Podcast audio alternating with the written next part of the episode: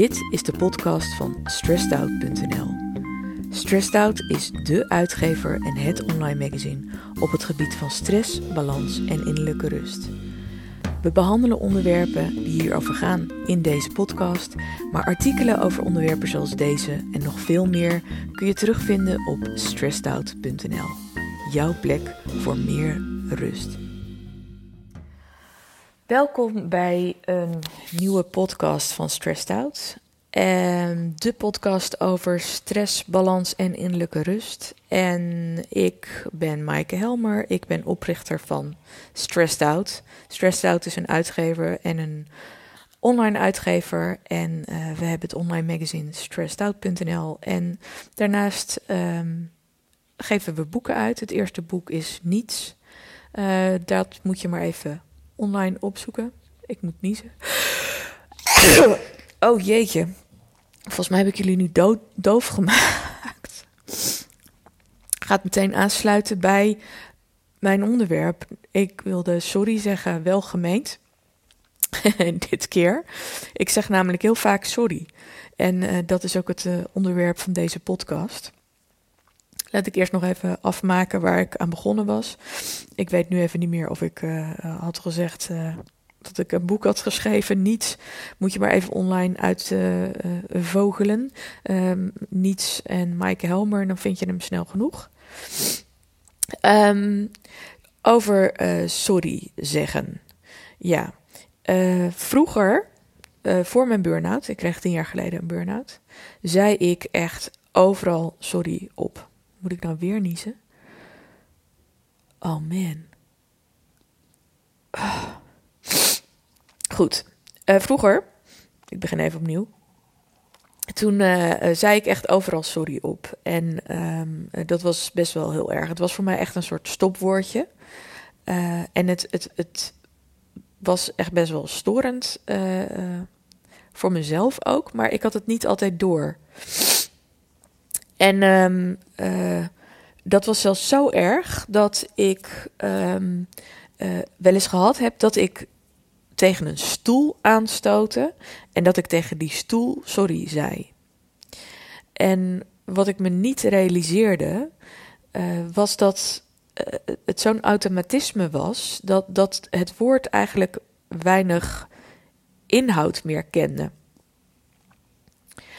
Um, maar belangrijker nog, dat het fundament voor uh, dat sorry zeggen uh, veel dieper lag. Het was namelijk niet dat ik sorry zei voor het feit dat ik tegen een stoel aanstootte.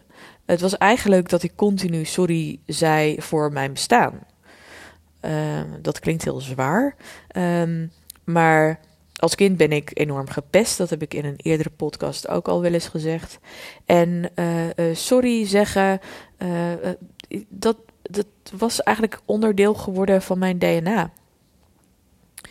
Um, tijdens mijn burn-out ben ik me daar bewust van geworden. En ben ik eigenlijk veel meer gaan staan voor wie ik ben. Um, dat wil niet zeggen dat ik nooit meer sorry zeg. Uh, sterker nog, ik zeg het absoluut wel voor de dingen uh, waarvan ik vind dat ik er verantwoordelijkheid voor moet nemen. En alle andere dingen durf ik tegenwoordig uh, bij de persoon te laten. Ja, um, de ander dan, zeg maar. Dus de dingen waarvan ik denk, ja, dat is mijn verantwoordelijkheid niet. Um, dat wil niet zeggen dus ook dat ik nooit meer verval in de gewoonte om automatisch sorry te zeggen. Vooral in nieuwe situaties of in situaties die ik heel spannend vind. Um, of als ik heel moe ben, uh, verval ik eigenlijk nog steeds in diezelfde gewoonte. Um, Eén moment. Wat je net hoorde was een kat die ergens inklom en die ik eruit moest halen. En ik zeg geen sorry, wat goed. um, en uh, ja, ik kom even terug op uh, dat ik veel sorry zei. Dat het meer ging om een verontschuldigen voor het zijn. En dat ik daarmee ben opgehouden, maar dat het nog steeds af en toe boven komt borrelen. Um, waarom is dat nou zo belangrijk om te weten? Uh, dat is belangrijk om te weten omdat uh, ik ben mijn, uh, mijn, mijn gedachtentrein kwijt. Wacht even. En dit, dit is dus zo'n moment waarop ik normaal meteen richting sorry zou gaan. Ik merk, het, het, het zit nog steeds wel diep hoor. Want nu loopt bij mij de spanning natuurlijk op omdat ik even, ik was, ik was een gedachtespoor aan het volgen. Ik ben het spoor kwijt. Uh, en ik ben heel erg geneigd om mezelf dan toch wel te excuseren. Um, dus, dus zo zie je ook hoe diep dat soort patronen zitten eigenlijk. Um,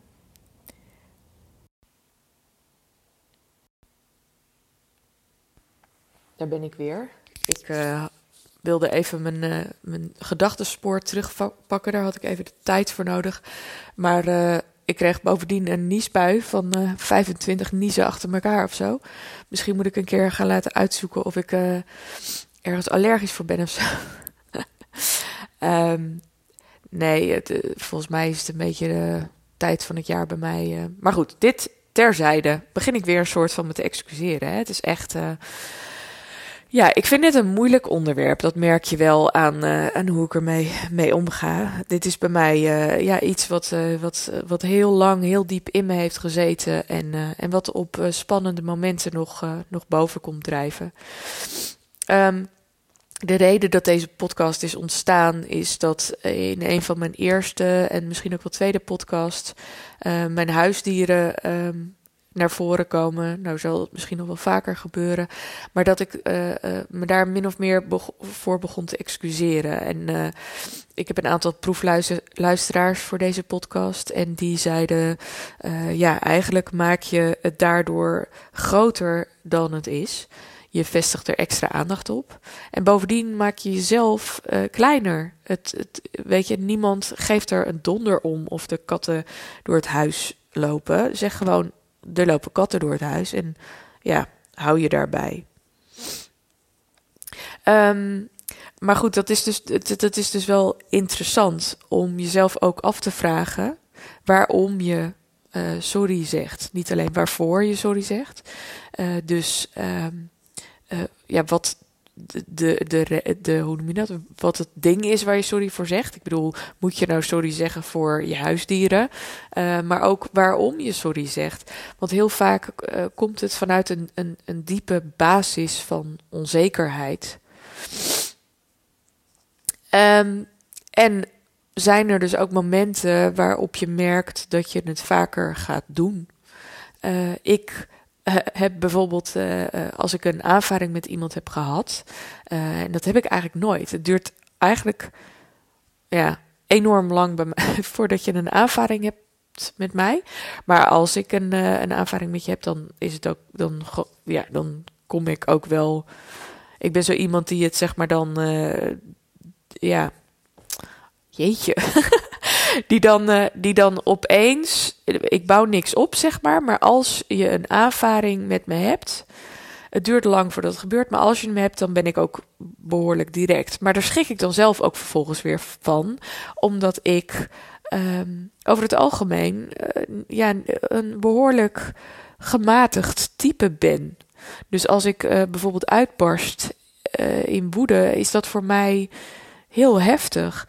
En als ik dan daarna uh, met iemand, uh, als het niet mijn partner is, want met die persoon voel ik me natuurlijk, Joram, voel ik me natuurlijk wel zo vertrouwd dat ik daarna gewoon, uh, ja, me daar niet, hoe noem je dat, me daar niet voor schaam.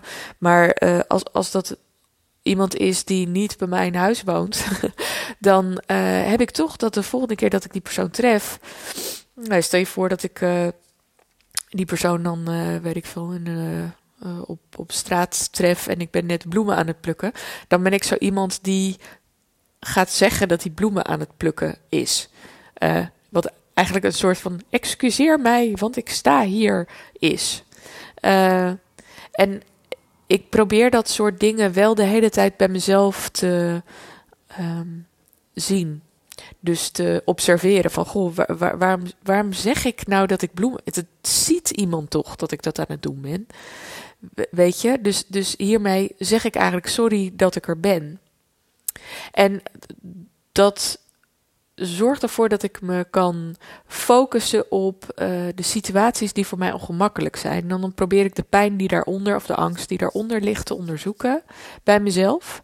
Um, en te kijken wat er dan onder zit. En, en vaak is dat angst voor, uh, ja, zoals we eigenlijk allemaal wel hebben, angst voor afwijzing, um, angst om niet goed genoeg te zijn. Uh, en daar probeer ik dan liefdevol naar te kijken. Zo, nou. Um, ik, ik hoop heel erg dat jullie hier iets aan hebben. Um, zo niet, sorry. Nee, grapje. uh, ja, het, voor mij is, het blijft dit een onderwerp wat uh, voor mij denk ik relatief het, het, het moeilijkst is. Um, en wat ik net zei, we hebben allemaal onze eigen patronen waarin we uh, terechtkomen als dingen zwaar en ingewikkeld worden. En dit is er eentje van mij. Um,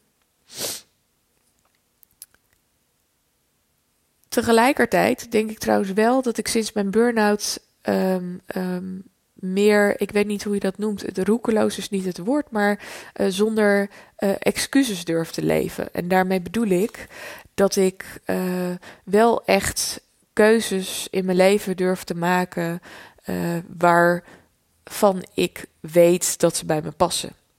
En daar ook echt achter durf te staan. En in die zin durf ik mijn leven dus wel ook zonder excuses te leven. En daarmee bedoel ik ik doe wat, uh, ja, wat bij me past. Um, uh, wat, uh, hoe, ja, hoe zeg je dat? Ik hou rekening met andere mensen, maar ik ga me niet mezelf wegcijferen of me anders voordoen. Um, en, en dat is wel echt door mijn burn-out veranderd. Dus was het vroeger zo dat ik overal excuses voor maakte, maar ook nog eens vaak uh, leefde naar de verwachtingen van anderen, dat is wel veranderd. En um, ik kan je wel aanraden om op die manier ook, om het zo maar even te zeggen, zonder excuses te durven leven. Om um, te staan voor wie je bent en te staan voor waar je in gelooft en te staan voor hoe jij bent. Uh, dat gezegd hebbende, moet je natuurlijk wel je excuses maken als jij gewoon iets heel lulligs doet. Nou, so much about sorry. Ik, uh, ik, ik, hoop dat jullie, uh, ja, ik hoop jullie volgende keer weer te treffen. Um, en ik sluit af met een fijne dag, fijne middag of fijne avond. Tot de volgende keer.